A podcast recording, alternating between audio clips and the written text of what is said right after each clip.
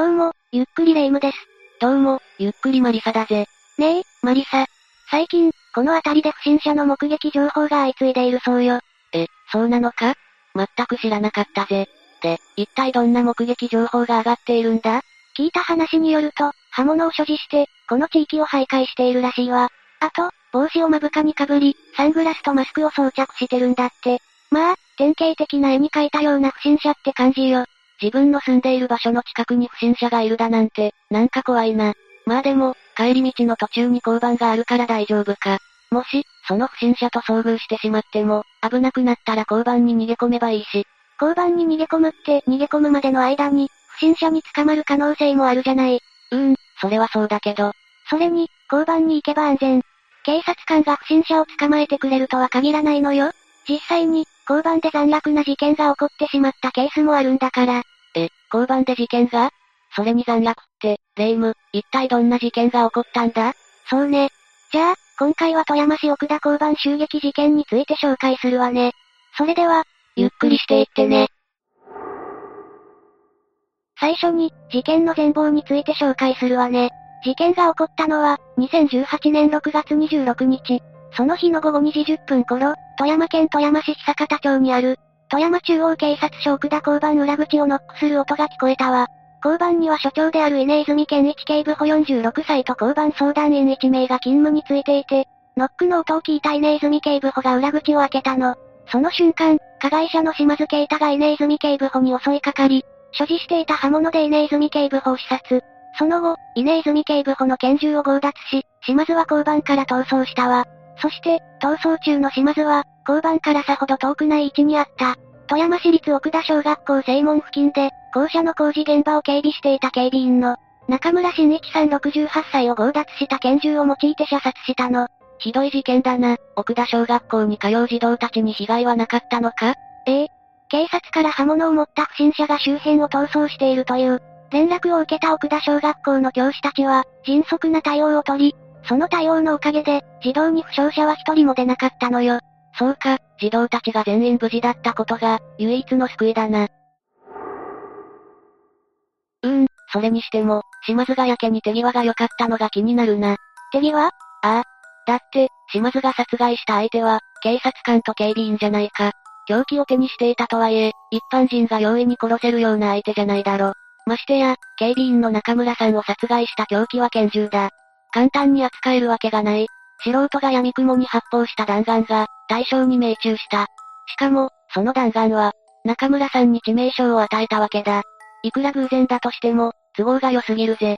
島津は、銃器を取り扱うような特殊な仕事をしていたのか？ええ。島津は元自衛官だったのよ。自衛隊の小銃訓練を経験していた島津なら、拳銃を扱うことは容易だったでしょうね。自衛官国を守るはずの自衛官が、二人もの人間を殺害する、ひどい話だな。ちなみに、稲泉警部補は、全身を約30箇所も刺されていたのよ。さ、30箇所？さすがに異常すぎるぜ。事件に至るまでの島津は、どんな人生を歩んできたんだ？そうね、じゃあ、島津の生い立ちについて説明しましょうか。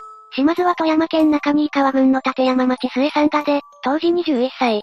父親、母親、姉がいて、4人家族だったわ。島津は幼い頃から人間関係を築くのが苦手で、周囲とトラブルになることが多かったの。島津の両親は、そんな島津にしつけとして暴力を振るっていたそうよ。島津の両親は相当厳しかったのか？父親に関しては、PTA 会長を務めていた経歴もあるかなり厳格な人物だったようね。人付き合いが苦手だった島津は、小学校時代、中学校時代ともにいじめを受けていて、中学2年生の時に不登校に、そして、そのまま実家に引きこもるようになったの。当時の知人や同級生たちの話によると、島津はおとなしい性格である一方で、カッとなりやすい一面があったそうよ。カッとなりやすい一面、具体的にはどんな行動をとっていたんだ？友人に意見されて舌打ちをしたり、テストの採点に納得がいかず、教師に反抗してみせたり、不登校だった頃には、両親に暴力を振るうようになり、警察沙汰になったこともあったの。島津の実家からは、怒鳴り声や何かを壊す物音が聞こえたと近隣住民も語っているわ。うーん、おとなしい時とそうでない時で、落差が激しかったんだな。不登校になった島津は、中学校卒業後も、そのまま実家に引きこもり続けたわ。卒業してから1年後に、島津が高校に進学したいと担任に相談しに来たことがあったけれど、結局、進学することはなかったの。島津の家庭内暴力は日が経つにつれ悪化し、家族は激しい暴力から逃げ出すように、実家を出て暮らすようになったそうよ。そして、島津は実家で一人暮らしをすることになったの。食事は両親が届けていたみたいだけどね。島津は家で一人引きこもる生活を続けていたわけだろ？どうして、そんな島津が自衛隊に入隊することになったんだ ?17 歳の時、島津は自衛官募集案内の広告に興味を示したの。なんでも、島津はもともとミリタリーマニアだったそうよ。そこから、父親に教わりながら勉強を始めた島津は、自衛隊の入隊試験を受け合格。2015年3月。当時18歳の島津は、陸上自衛隊に入隊することになったの。島津は、過去に両親に暴力を振るったことを謝罪し、初めての給料で、両親に食事をご馳走したわ。いい話じゃないか。それがどうしてこんなことに？島津は、金沢市にある陸上自衛隊金沢駐屯地の部隊に配属。けれど、ここでも同僚と口論や殴り合いの喧嘩をするなど、人間関係でのトラブルを起こし続けたの。その結果、入隊してからわずか2年後に、半ば除籍という形で退職することになってしまったわ。カッとなりやすい一面を直すことができなかったんだな。まあ、富山市奥田交番襲撃事件当時も、島津は即応予備自衛官だったんだけどね。即応予備自衛官って、自衛隊退職者の志願者がなることができる予備自衛官のことだよな。島津にとって、自衛官を退職することになったのは、不本意なことだったってことか。退職後、島津は何をしていたんだ？自衛隊を退職した島津は、実家に戻り、再び引きこもり生活を送るようになったの。そして、2018年4月から、島津はファーストフード店でアルバイトとして働き始め、調理を担当していたわ。本人の希望により、3ヶ月間の短期契約の約束で雇われていたみたいね。事件当日も、島津はバイトだったのか？ええ。事件があった6月26日も、島津は正午から勤務に入っていたわ。けれど、この日は掃除をするように指示されても、従わなかったの。普段の島津の勤務態度はどうだったんだ？従業員の話によると、普段はおとなしく、勤務態度も真面目だったそうよ。午後0時30分頃、見かねた店長が注意したところ、島津は激高して、店長を睨んだの。そして、島津は店長を頭突きして、顔や体を何度も殴打。そのままアルバイトを辞める意向を示して、午後1時頃に制服を脱いで、店を飛び出したわ。店から出た後、島津は家族に、アルバイト先で店長と言い争いになり殴った。自分の持ち物は捨ててほしいと無料通信アプリの LINE で伝えていたの。ちなみに、店長は命に別状はないものの、肋骨骨折の重傷を負ったわ。そういえば、島津は調理担当だったよな。ということは、稲泉警部補を視察した凶器の刃物は、ファーストフード店から持ち去ったものだったのか？いいえ。そもそもファーストフード店には、包丁類は置いていないわ。え、調理する時に使ったりしないのか？従業員が包丁で怪我をしてしまうと、労働基準監督署から監査が入るから、包丁を使う作業はなくしているの。また、本部から改善を求められることで、まともに仕事ができなくなり、閉店に追い込まれてしまう場合もあるから、ちょっとした切り傷だったとしても、従業員の怪我で店が受ける損失は大きいのよ。あと、店側のアルバイトに対する信用度が低いことも影響しているわ。なるほどな。じゃあ、島津は刃物を取りに家に帰ったのか？それも違うわ。島津が店を出た時刻から犯行時刻までの空白の時間は約1時間。島津の実家、ファーストフード店、交番の距離から、島津が刃物を取りに家に帰っていたとすると、午後2時10分に交番に到着することは不可能なのよ。店から刃物を持ち去ったわけでも、家に刃物を取りに帰ったわけでもない。じゃあもしかして、島津は最初から凶器の刃物を所持していたのか？ええその可能性が高いわね。逮捕当時、島津は全長約35センチの斧、約22センチのナイフ、約50センチの3刀を所持していて、交番付近では、約23センチのナイフが発見されているの。これらの刃物は、島津のリュックの中に隠してあったみたいね。ええしかも一本じゃなかったんだな。店長さん、一歩間違えれば殺されていたのかもしれないな。命が無事でよかったぜ。バイト先から交番に到着した島津は、稲泉警部補を殺害。当時殺害現場にいた交番相談員は、稲泉警部補を助けようとさすまたで対抗するも、島津に跳ね返されてしまうわ。警察の拳銃は、帯川と呼ばれるベルトに取り付けられているホルスターに収納され、拳銃釣り紐を拳銃と帯川にに結びつけることで固定し、盗難や脱落防止の対策をしているんだけど、元自衛官の島津は、この拳銃釣り紐を切断し、拳銃を強奪。帰り血を浴びたシャツを着たまま逃走中、奥田小学校正門前にいた中村さんに拳銃を発射したわ。その弾丸は頭部と左肩を貫き、中村さんは頭部損傷により死亡してしまったの。そういえば、島津のことは、警察に連絡が行っていたのか？ええ。交番相談員が、交番の向かいにある美容室に助けを求めたことで、事件は発覚。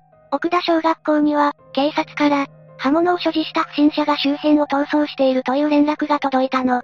さらに、中村さんが倒れていたこともあり、奥田小学校の教員は、学校の出入り口をすべて施錠。生徒体育館に避難させた教員たちは、さすまたを持ち、侵入者に備えたわ。そして、保護者へ緊急メールを送信していたそうよ。これらの対応のおかげか、児童に負傷者は一人も出ず、SNS 上では奥田小学校の取った対応が称賛されたの。判断力、行動の速さ、対応の全てが優れていたんだな。こういう話を聞くと、避難訓練や不審者対応訓練の大切さがわかるぜ。結局のところ、島津はどのように逮捕されたんだ？奥田小学校の敷地内に侵入した島津は、駆けつけた警察官の姿を目にすると、警察官に近づいていったの。止まれと警告しても、島津は速度を緩めることなく、近くに詰め寄ってきたため、5メートルほどの距離に迫ったところで、警察官は銃を発砲。左腹部に被弾した島津は、身柄を拘束されたわ。島津は倒れてしまったものの、意識があったため、警察官はお前何したのか分かっとるんかと追及。けれど、島津は撃たれたから何もできないとだけ答えたの。うーん、やっぱり、反省の色が全く見えないな。気になっていたんだが、島津の犯行動機って一体何なんだ？殺害方法を聞く限り、被害者、特に稲泉警部補に相当な恨みを抱えていたように思えるぜ。島津の犯行動機、それは警察官を殺害することだったの。島津は、一番の目的は警察官を殺すことだった。その警察官を殺して、また次、また次と警察官を殺して回ろうと思ったと供述しているわ。稲泉警部補に対してっていうより、警察官全体に対してだったのか。どうして、島津はここまで警察官に執着していたんだ？島津は、自分より強い武器を持つ警察官と戦って、勝利したかったみたいよ。警察官への恨みが全くなかったというわけではないでしょうけど、恨みより警察官に勝利することの方に重きを置いていたようね。は？勝利したかった？レイム、冗談はやめてくれ。もし、本当にそんな子供じみた動機で殺されたのなら、被害者二人もたまったもんじゃないだろ。冗談なんかじゃないわ。島津は、犯行は社会に対する不平不満や自分が、置かれている環境への怒りが高まったことによる八つ当たりで、自分より強い、武器を持っている警察官と戦って勝利することを思いついたと供述したの。そんな、今自分の置かれている立場に納得がいかなくったって、周りに八つ当たりするのは見当違いだな。到底許される話じゃないぜ。中村さんに至っては、警察官ですらない。飛んだとばっちりじゃないか。富山市奥田交番襲撃事件の裁判について、説明していくわね。公判前整理手続きは、2019年7月に始まっていたけれど、初公判はなかなか開かれることはなかったわ。え、どうしてだ？起訴前に弁護側が、精神鑑定の再鑑定を要求したこと、そして何より、2019年に始まった新型コロナウイルスの影響よ。これらが原因で手続きが長引いたものの、ようやく手続きが終わり、2021年1月14日に初公判が改定されたの。この裁判において、最も重要な論点は、島津の犯行が強盗殺人と言えるか否か。検察側が島津の犯行は強盗殺人であると主張。その一方で、弁護士側は、島津は警察官殺害後に拳銃の強奪を計画したので、島津の犯行は、強盗殺人ではなく、窃盗と殺人であると主張したわ。強盗殺人罪や強盗致死罪の場合は、極めて罪が重くなるもんな。さらに、事件後の精神鑑定により、島津が自閉症スペクトラム障害を患っていたことが分かり、発達障害と犯罪には直接的な関係があったのかという点も問われたの。島津の精神鑑定を行った医師は、発達障害は犯行を行う心理的ハードルを下げるものの、犯行に特段影響を与えるものではなく、犯行は本人の意思によって行われたものだと証言。はっきりと犯行と自閉症スペクトラムの影響を否定したの。被害者遺族は、どんな気持ちでこの裁判に参加していたんだろうな。その気持ちを想像するだけでも辛いぜ。稲泉警部補の妻は、主人のことが大好きだったと振り返った後、どんなに時間が経っても忘れられない。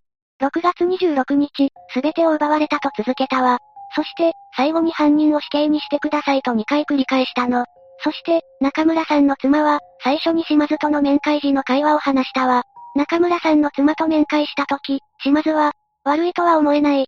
警察官と見誤ったことが悔やまれる。こんな自分で申し訳ない。と発言し、後悔している様子はなかったそうよ。その後、中村さんの妻は、剣の理不尽さ、夫の無念を思うと、課すべき刑は死刑しかない。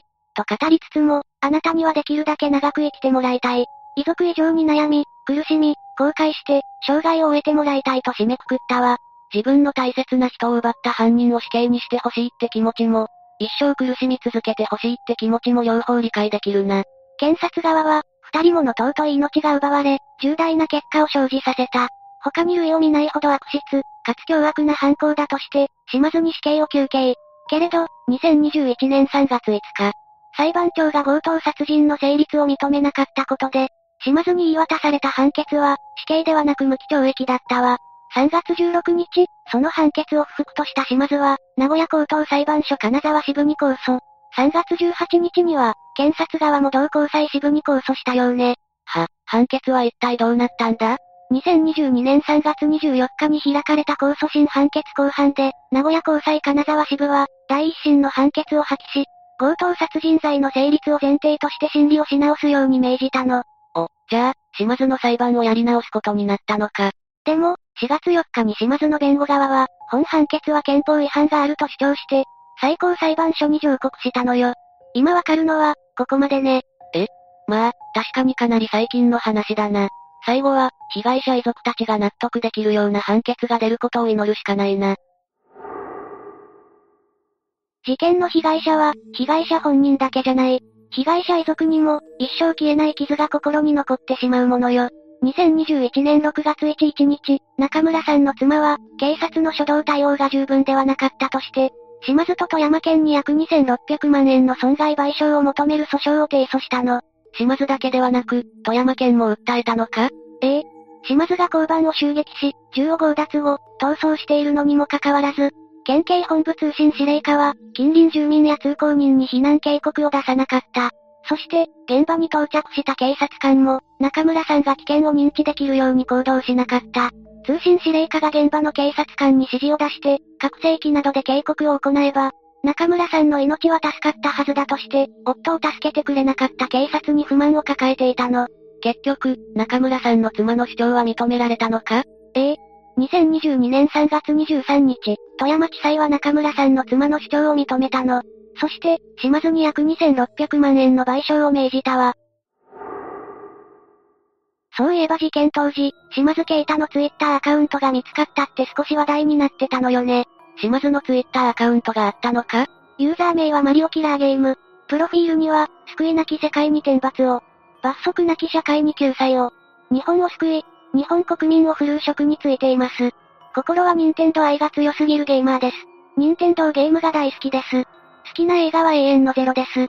と書かれていたわ。その投稿内容は主に、グロ画像やわいせつな画像だったそうよ。まあ、このアカウントはなりすましの可能性が高いということが、後で判明したんだけどね。なんだ、驚いたぜ。あ、そうそう。さっきお隣さんから LINE 来たんだけど、近所で目撃されていた不審者が捕まったらしいわよ。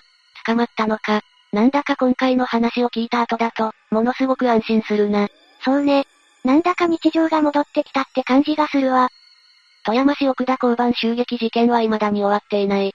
どんな結末を迎えることになるんだろうな。それはまだわからないわ。でも、被害者遺族たちにとって、最も正しくて、納得できるような判決が選ばれるといいわね。そうだな。